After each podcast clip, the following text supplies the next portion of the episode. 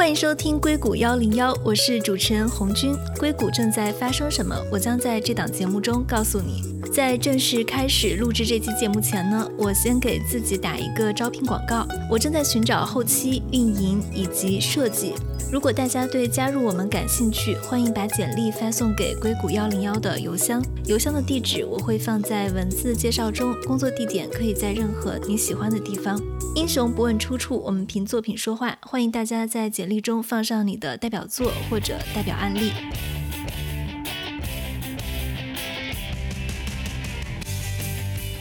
这期我们接着上期的话题来继续聊聊 Twitter 的联合创始人、Square 的创始人 Jack Dorsey。跟我们在一起聊这个话题的还是菩提的创始人林夏红和原第一财经周刊驻硅谷记者李荣慧。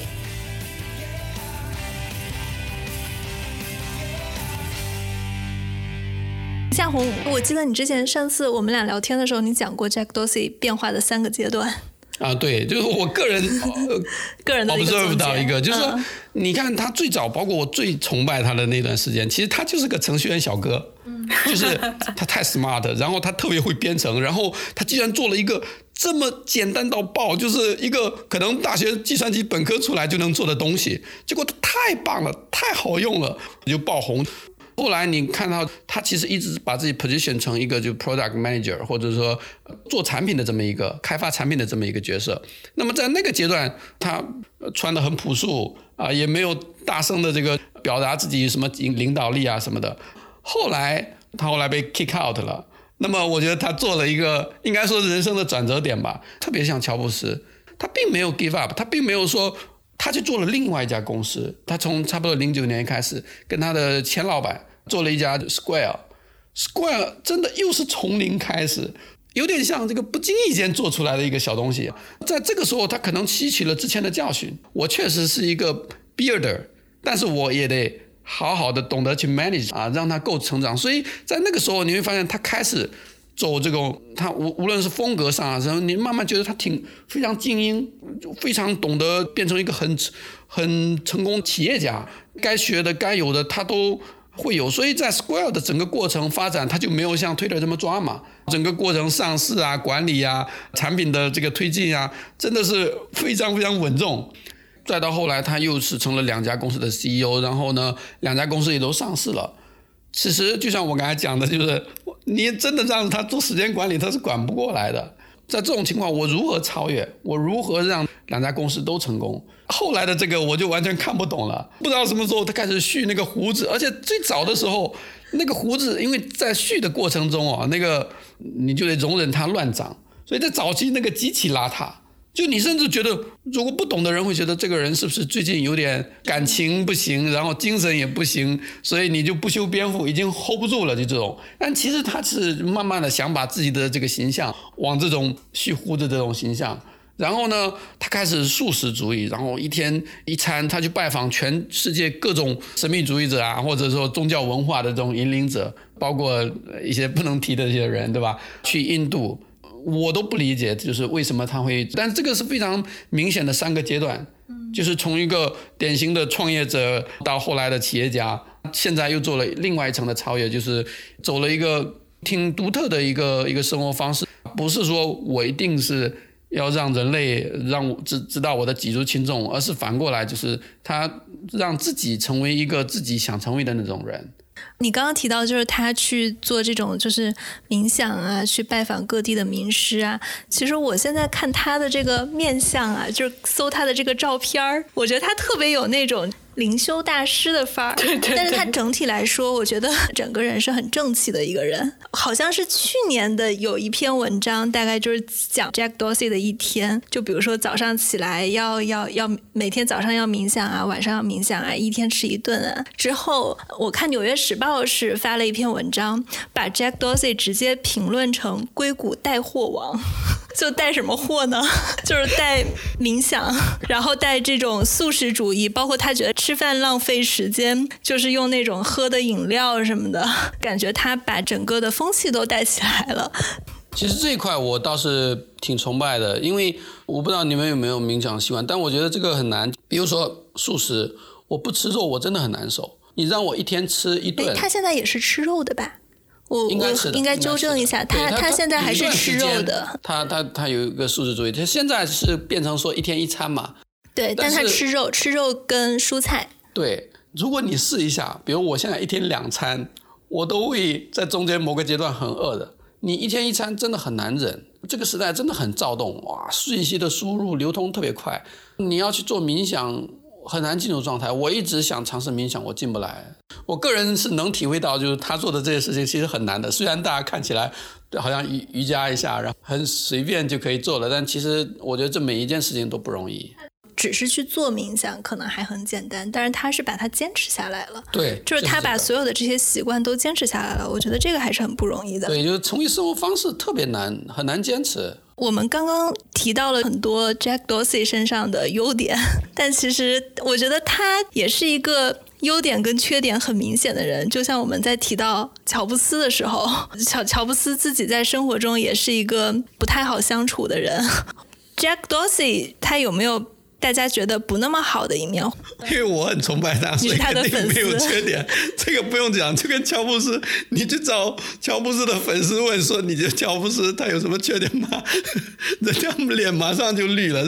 我觉得我可以讲讲，因为我不算是粉丝吧。我我其实觉得我刚才说那些，不觉得他那是他的呃，不全是优点吧。就是我觉得这只是看到这个人的一些特点，然后。其实 说优点，说缺点的话，我觉得如果大家去看《Hatching Twitter》那本书，就是简直就是把 Jack Dorsey 描绘成了一个特别阴暗、腹黑，然后就是一个一个特别野心勃勃，但是又在一个环境中无法施展拳脚，所以他用尽各种办法，就是怎么怎么样。所以就是，其实我当时看《Hatching Twitter》那本书的时候，其实我产生了很多怀疑，我会觉得。至于吗？就是有这么夸张吗？也因为他很多细节真的写的很戏剧性，所以我当时看的时候想说，哎，这个记者就是这个作者，他到底是怎么得到的这些消息？是他是住在谁谁谁心里了吗？就有一些地方我不太确定那本书里面他他那本书写的过程。当然，那本书后来其实被呃推特的几个创始人都批评了一下。因为其实我觉得事实也是一个很相对的概念，从不同的人嘴里面说出来的东西肯定不一样。最后作者在写这本书里面，把这些人最后最终描绘出来的样子，其实你也不太确定是是不是真的，他是是不是能够真的最大程度的还原当时发生的事情。其实我觉得最近就是看到一些文章，就是对扎克伯格的评价，我也觉得还挺。就是我，我现在我我前两天是看那个是听那个 Ben Thompson 吧，就是他他的一个播客，他讲到就是他对扎克伯格前段时间一直不表态的一些看法，算是提供一个比较新的视角。他是认为总体上如果没记错的话，这个那个其实我应该再看一下，就是他总体上是认为扎克伯格的很多做法并没有错。扎克伯格说我不想做互联网的仲裁者。这个 Ben Thompson 认为不做互联网的仲裁者是对的，你就不应该做，就不应该做。我觉得这属于就是观点无对错，是大家怎么来去分析他做这件事情。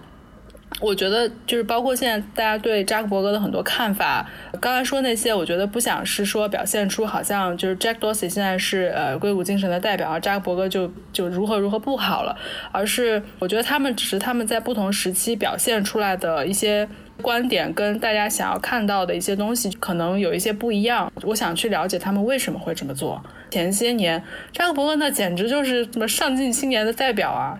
他每一年都会列一个，就是他，对对对，他要他要做什么事情，然后他都做，有有很多演讲也做得很好。就是我觉得这当中有一个转折点，就是在一八年剑桥分析那件事情出了之后，就是隐私门这件事情之后。你比较一下他跟 Jack Dorsey，肯定他和就他们俩很多不一样。你就 Jack Dorsey，他是来自他应该是 Missouri 人，然后他来自一个普通的家庭。扎克伯格就是应该算是一个还不错的犹太家庭。然后他从呃，然后他后来读哈佛。然后 Jack Dorsey 应该是还换了一个学校。就相比来说，我觉得 Jack Dorsey 给给人感觉是相对来说更草根一些。Twitter 经历过这个创始人的这个更替，扎克伯格是一路做 Facebook 的 CEO。之前 Sean Parker 为他设计的双层股权结构之下，他他的 CEO 的位置没有受到过非常大的挑战，造成他们的这些不同的想法啊什么的这些原因，这就是我们去理解他们为什么会这么做？我觉得是还挺有意思的，不是说谁就一定怎么样。对对对，我觉得你讲的特别好。其实我刚刚也在想，Jack Dorsey 跟扎克伯格他们在比如说要不要平台应不应该去审核言论上，就这件事情本身就是有争议的。Twitter 它会去禁止这种大选的广告。我自己看见 Jack Dorsey 回应 Trump 的那条 Twitter 下面是有非常非常多用户留言的。当然，我能看到的绝大多数都是在骂他的，就是觉得那 Trump 说的事情可能也存在，就是在邮寄选票的过程中，大家也确实觉得这个可能会造成选票欺诈。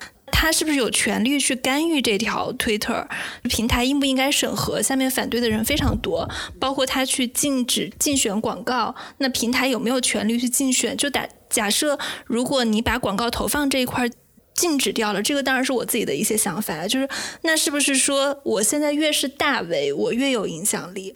就没有办法去依靠商业的力量去改变它了，而是把所有的影响力固定在现有的粉丝数上，因为我没有我我不能用广告的方式去投嘛。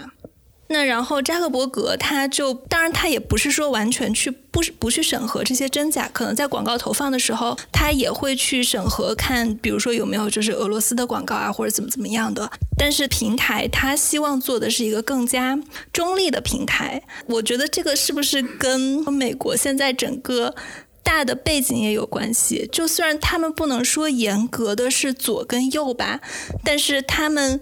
肯定是两种思想，而且这两种思想到到底哪种是正确的？其实不管，我觉得不管是在美国还是在中国，还是在从业者的范围，大家本身对这个事情就是有争议的。嗯，对，是。如果你去看一下，可能你要说一个时间点，我觉得零零年应该算是互联网真正到现在也就才不过二十年。嗯，所以互联网文化或者互联网世界怎么统治？怎么管理这个？其实我觉得谁也不知道。我刚才讲到，就我很崇拜 Jack Dorsey，但这个崇拜背后是什么呢？不只是这个人本身、偶像本身他的魅力，我觉得是因为他跟我有共鸣了，或者说，其实我崇拜的是我自己，崇拜的是我个人的理念，或者说有个依据。就像你会觉得他把 Trump 那条标上 fact check，你觉得太爽了。对，他跟你的这个理念理念切合是一样的。对，所以就是说。所以这并不是说，或者说不只是这个人多多好，而是我自己的声音有多强。那么我怎么理解互联网文化？在我看来，就是说，互联网这个时代呢，有个非常显著的区别，就是已经不是，比如说你们刚才举举例子说什么 Facebook Zuckerberg 当年有 wishlist，然后做，然后成了标杆，然后或者说非常棒。其实互联网有个这样的真理。我是非常认同的，就是互联网不需要有人告诉我应该做什么。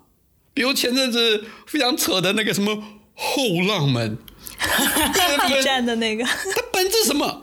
我不需要你告诉我后浪是这样是那样，你们怎么看我？Fuck it，就是你不要告诉我我应该怎么样，懂吗？所以后来有各种各样版本的新后浪，反后浪，这是真理。你不需要告诉我该干什么，你想干嘛就干嘛。I don't give a shit。我觉得夏红说的挺对，就也启发我，就想到说，就刚才可能，比如说我们说到一些，呃，就是我我刚才说觉得是，就是当我们评价一个人他的时候，就是去，呃，可能更需要去想他为什么会做这件事儿。然后刚才夏红说这个也让我想到，就其实这个跟，呃，时机跟现在的这个大家的大的这个。呃，环境背景其实也有很大的关系，对，有很大的关系。像前些年，就像扎克伯格被 就被看成是应该怎么说上进青年，我觉得就是在那个时候，大家是讲创业者精神，这个硅谷精神啊，就是会会非常的强调这种，你你有想法，你去实践，然后进取，然后可能你有一些有一些就是牺牲掉一些什么，就是。牺牲掉一些别人的利益啊，或者是你可能品格上有一些小的缺陷啊，什么这些没有关系。就是在前些年硅谷吧，就是大家是容忍这个故事啊，甚至是非常为这个故事买单的。到我记得一五年还是一六年的时候，《纽约时报》写了一篇。跟政治与硅谷的的关系的文章，那个文章有一个观点，就是就是说，过去硅谷一直是相对来说是去政治化的，然后它是就是包括甚至乔布斯当年他也是非常的对政治比较呃，他可能最多的也就是他只曾经受邀请要去要去担任一些职务，他不愿意，然后他最多也跟奥巴马吃晚饭啊什么。过去就是硅谷相对来说是比较去政治化，但是就是从从一五六一六年之后，它是非常明显的进入了一个就是跟政治已经不能分家了。这些公司会越来越多的卷入到跟政治相关的东西。那到这个阶段的时候，大众对于可以引领别人的人，就是像 Jack Dorsey 啊，像扎博这样子的人，对他们的期望是对，特别是在道德这方面是是非常的高的。而且是就是是越来越高的，所以在这个时候，我觉得就像说这个时候，Jack Dorsey 他有点类似于说，我清楚的表达我的立场。你像他在 Twitter 上说，他就认为这个美国的警察暴力执法应该被在 Twitter 上应该很多人在聊，就是觉得这个美国的警察的暴力执法应该被改革，他就说他也支持。然后他也会在 Twitter 上说，应该就是今天吧，六月十九号。今天没到六月十九号，就这个周末六月十九号，那个 Twitter 跟六月以后六月十九号会是 Twitter 跟 Square 的公司节日。你看，就是这些年越来越多硅谷的公司要在公司里设置一个首席道德官，要设一个这样的职位，因为硅谷的公司影响力太大了，就是而且是越来越大，就是大家会对。不只是硅谷，包括整个美国或者是整个世界，会对这些公司在道德上的表现会要求越来越高。那其实你我我自己这也是我自己的一个感受吧。我觉得 Jack Dorsey 有一点就是一人身兼数职，Twitter 不需要一个这个首席道德官，创始人就是 创始人对表达的各种的观点，他就是一个这样的角色。觉得这个其实跟整个这个大背景啊什么的都还是。是蛮有关系的。我觉得有时候做事情的方式，就比如说刚刚荣慧你提到的，Jack Dorsey 他自己不是设立了一个十亿美元的给疫情捐款的慈善基金嘛？他的每一笔钱的流向都公开。这个是大家一致认可的，但是其实我是也看到，就是很多不认可的人去评论这件事情，就是他们会觉得扎克伯格他做一个基金，他会有一个官方邮箱，大家都有渠道去联系他。然后那 Jack Dorsey 你完全不留联系方式，就是说他能够捐赠到或者他能够接触到的人，都是他的朋友圈里面的，或者都是能获取到他的联系方式的，或者熟人推荐的。那么就有很多无助的组织，他们想要去说那。我让你来听一下我的项目，但是我都没有办法说我能够联系到你。怎么说呢？就是做慈善，我觉得他的方式比较特立独行，会赢得一部分认可，但是可能在处理上也会有人不能因此受益的人，他们也是会有很多的这种声音的。我完全同意这种事情，就是它有好的，但是有不好的，就是对它其实就是两种思思想的比较。真的。指望需要做受到慈善的人会上网、会 Twitter、会翻墙，或者说生活在美国，或者认识你，或者一定认识你，能拿到你的联系方式，能找人介绍到你，或者哪怕说会发一条推让你看见，这个太需要才华了，所以有问题的啊，这个是有问题。就是说，我觉得，那么如果你成，就是说。每个人他在做成某种事情的时候，其实他是有副副作用的。比如说刚才这个慈善，我觉得，呃，这么做真的比较特立独行，好不好？呃，这个我我都不敢评价，因为我觉得这个很可能这个呃，就传统的慈善，那毕竟是有经验的。这个你既然做公司，你就要符合一个公司的逻辑啊，不管你想多么特立独行，那在慈善的这个一样这个规则呀什么的，你得去符合它。我特别想问夏红，就是 Jack Dorsey 对这个比特币的关注，对你们这个行业的影响是什么？是这样，就是说，实际上，如果从交易量的角度，或者说，呃，从各个方面就 market 的各种指标来讲，就是 Square 的整个交易量，它其实是在整个 Bitcoin 行业或者说加密货币的行业，它是有举足轻重的这个地位的。应该是去年吧。有千万美金的收入，什么意思？就是你光靠收手续费收那么多，那你的交易量得多大？所以它其实已经开始把加密货币融入到它整个这个支付体系。而你看到，比如说像 Facebook 的 Libra 是难产的，对吧？全世界有太多的做支付的公司希望去推这个推不开，而他悄无声息的就已经把这个事情给干了，而且干得很好。他做 Square 做 Payment。他做 payment 当年其实就是因为他的联合创始人半夜给他打电话，他联合创始人有个玻璃厂，说我太 sad 了，有个老太太想买我玻璃，结果他用的什么 American Express，他怎么也刷不了那个卡，他的 POS 机什么不支持，然后他就 lose 了这个 deal，就这么个小的事情。这个东西说我也不知道这个怎么办。遇到这个问题，对吧？牛逼的人可能那我去收购一家公司或什么的，呃，不行的人，比如常人啊，行吧，那我改天换个卡。他会出现这两种极端。当接到这个电话，反正大家都不知道怎么办。但是呢，我们开始一步一步、一个脚印的就开始从从低开始干，干到今天，可能大家都忘了他的起家就是那么个小卡片，一个小小的这么一个小塑料的东西，一插到这个你任何一台手机。你就可以收钱了。今天大家觉得太这有什么？我现在微信还能够扫码支付，我这个苹果 Apple Pay 还能感应支付，你算什么？当时的那个颠覆啊，它是实现了 small business 梦想，解决了那个痛点。可能大家都不知道，我只知道他，比如说每天呃每个月固定的去买这个一万美金左右的这个比特币，但是实际上，比如说他现在在支持这种比特币的 Layer Two 的。啊，这二层网络的这种开发啊，闪电网络，就这些东西太 geek 了，一般的人都不知道。但是他其实呃做了很多的种子投资，去力推整个行业实实在在的一些技术的演进。所以在这块，它是又是这种潜移默化。我觉得他另一点就也知道趋势的力量，无论从方方面面看，区块链不是现在的一个。风口，或者说现在就能颠覆整个世界的一个呃大杀器吧。所以呢，它现在依然是处于试水，然后让让它自然生长。既然有人需要用 Bitcoin 做 transaction，OK，我提供基础设施，让你融入到整个 Square 的整整个支付体系里。但是你能做多大，depends on yourself。他不会去鼓励、去放水、去导流、去去撑大。我觉得这个跟他个人的风格也是非常非常鲜明。对，我看他还去非洲的很多国家，像他之前去埃塞埃塞俄比亚，就是去参加一些 Bitcoin 的小 Meetup。你会发现他其实也不是说我走到哪里要办个发布会或者要怎么怎么样，他就是跟一群开发者，然后就是一群人，然后大家去聊比特币，聊完以后大家拍个合影，就这样。他说他今年要去非洲的五个国家待半年嘛。迪日利亚，对，还有几个国家我忘了。后来就是我在网上搜了一下那几个国家，那几个国家现在的比特币交易量就特别靠前的五个国家。他还说他觉得未来这个加密货币的未来在非洲。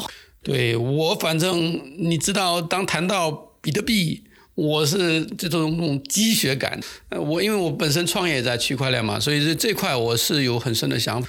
如果回到一一年，当时有两个。Moment 是我特别特别兴奋的一个 moment，就是当我第一次在 Twitter 上看到有人谈比特币，然后说它是泡沫，然后我去研究了一下，哇，我整个有被电击的感觉。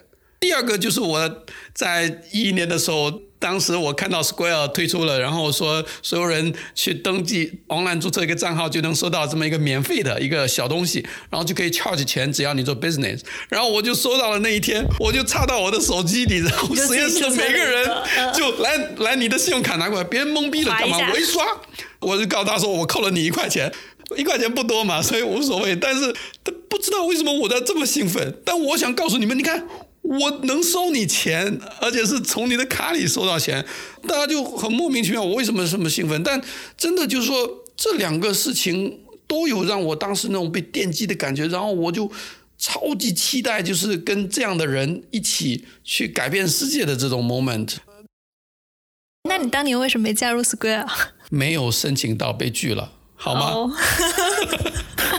没有，这个是事实啦，就是你肯定会投很多简历啊，你有没有面试机会嘛，对吧？当时推特在精神上更加让我有嗨点，你也知道，人刚刚出道肯定是更加追求精神享受，所以当年拿了一个推特，我已经告诉自己，这是我一辈子要待的公司了。而且夏红当时是 quit 了去 Twitter 的是吗？对我当时读博士，然后我为了推特，我直接就直接就退学了。读了一年多，不正常，master 读两年的，我读了一年多一点，直接 quit 掉了，赶紧修学分，赶紧毕业。可见有多爱，是。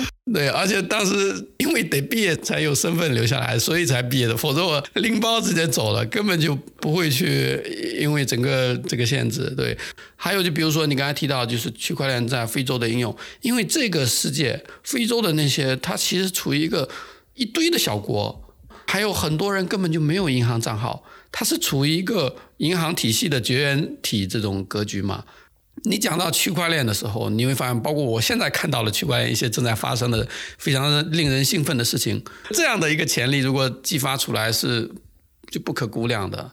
你觉得，就比如说 Jack Dorsey，因为他自己本身也很喜欢加密货币嘛，就是他自己又是 Twitter 的一个相当于联合创始人，他的对加密货币的这种关注。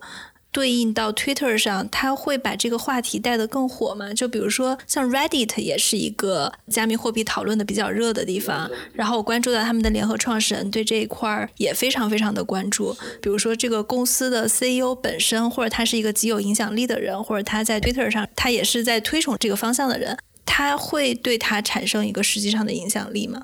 我觉得这个肯定是会的。嗯啊，实际上就是比如说 Twitter。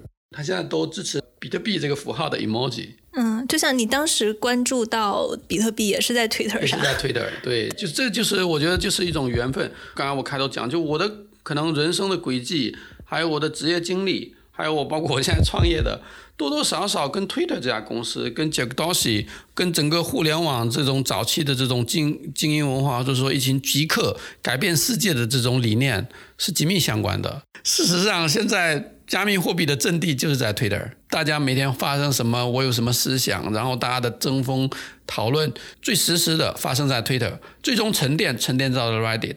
Reddit 就是总总结一个精华，然后大家再去消化，然后再形成一个 thread，最终形成，比如说哦，那帮某帮人就拉帮结派，开始成立一个项目，就搞起来这个，把这个 vision 做起来。整个我觉得它包括 Twitter，包括 Reddit 在内，大家其实是一个至少在区块链行业创业的这么一个生产线的这种概念啊，就很像。荣慧，你还没有想补充的关于 Jack Dorsey 的？就是我对这些人特别，如果总结来说的话，就是我对这些人特别好奇。可能以前我刚入行、刚做记者的时候，确实也是还挺容易被这种成功故事所打动啊，一步一步实现啊什么的，这些我都还像我前面说的那种非常为这种故事买单的人之一。现在可能我我自己更有兴趣的是想要去了解 为什么会做这件事情，会更对体现人。的多面性的一些故事啊，或者决定啊什么的，会更有兴趣。我觉得在媒体上被描绘出来的一个人是很容易就是非黑即白的。大家说他是上进青年，他就对他就特别上进。这个时候大家批评扎克伯格，觉得他特别的如何如何，他就他就他就一定都是不一定的。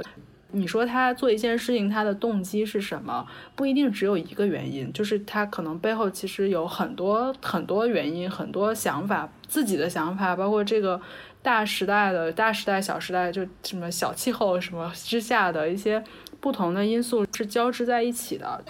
比如说，我觉得像 Jack Dorsey，说实话，我真的就是还可能以前确实受《Hatching Twitter》那本书的影响，就觉得他就感觉他挺神秘的吧。然后还有一些文章会写他，其实我觉得有些媒体的标题写的他就会写的，就是说他那些奇怪的习惯啊，他那些奇怪的生活方式。这这是对比谁来说呢？就可能他是对比我们普通大众一日吃三餐不太冥想，然后 这可能是对比这个来说吧。他可能真的是挺奇怪的。他在他自己的生活里，他想这样，这样让他开心，那那不挺好的吗？嗯，另外是也是，其实看他的资料，就是看到就是写到他已经四十多岁了，我也觉得哦，原来那一波创业者都已经四十多岁了，那种感觉就其实有点像我前两天看到的 Information 发了 Evan Spiegel 是这样叫他名字吧，就是 Snapchat CEO 他在公司写的一封公开信。他大概就是说，在这个时刻，特别他的一些道德的一些坚持跟想法吧。大家可能也记得，在几年前，他是一个被媒体也是批的体无完肤，然后就是说他在 Stanford 的时候是的过着放荡不羁的生活吧。但是，就是你给他时间，或者就是我觉得可能他发这个发这封信，可能有有也也肯定也会有观有观点认为说这是为了公司 PR，或者是为了在这个时候表态，肯定很多原因都有。然后，那你说他能写出来这样子的话，他肯定也是在这些年中做 CEO，他也做了爸爸，然后他有很多的变化，他肯定是也是有非常多自己的成长。我听完你这个，包括其实我最近也。在看《Hatching Twitter》那本书嘛。我最开始被 Jack Dorsey 吸引，是因为首先他会有一些生活习惯吸引我，其次他会有一些包括就是我们刚刚提到的对 Twitter 的这个方向表达，然后包括他做的一些事情，就是对加密货币的一些理解，就是我会被他的这些事情吸引到。但是其实我仔细看那个《Hatching Twitter》那本书，我觉得那本书特别好的一个地方是。他没有把这些人都当成是一个 CEO 或者神来写，每个人都是很普通的人。就比如说，他最开始在写 Jack Dorsey 的时候，就是他还是有口吃的，他没有办法去连续的发音，他也很孤独，他也不善于表达。就比如说，第一次就是 Twitter 要亮相的时候，他们第一次去吸引粉丝，然后 Jack Dorsey 太紧张了，他就不停的喝酒，结果就那天他整个错过了嘛，因为他自己把自己就弄伤了，然后住院了。是，就就你刚才讲到这个 Jack Dorsey 的这么多缺缺点点，然后但并不影响说让我们去认可这个人嘛。就我觉得，当我们在谈一个人或评价一个人的时候，人其实有很多面，所以我们只能去评论某一面。今天可能咱们在谈的是说他作为一个创业者，或者是他这作为一个公众人物的这一面。但比如说他感情怎么样，对吧？很多人会八卦说他怎么，就比如说刚才讲到脾气暴，就是说。人真的是无完人，任何一个人，哪怕像他一天吃一顿，你还是得吃喝拉撒，你不能把这些就是作为就是评价另一方面的这么一个证据去否定，就是用这一方面的缺点去否定那一方面的这个优点。嗯啊，这是一块，然后包括比如说这个可能扯远点啊，就包括就如果你去了解宗教或者佛学，其实很多人在研究这一块的时候，他也是会去争执说。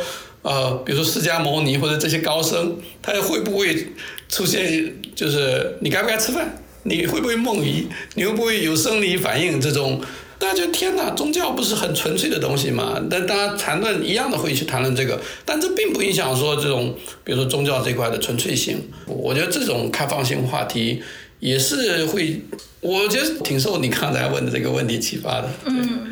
好的，那今天我觉得我们三个人都聊得特别特别嗨，也衍生出了很多很多的新话题。那这期谢谢林夏红，谢谢荣慧。好，谢谢谢谢，谢谢红军，谢谢红军，嗯。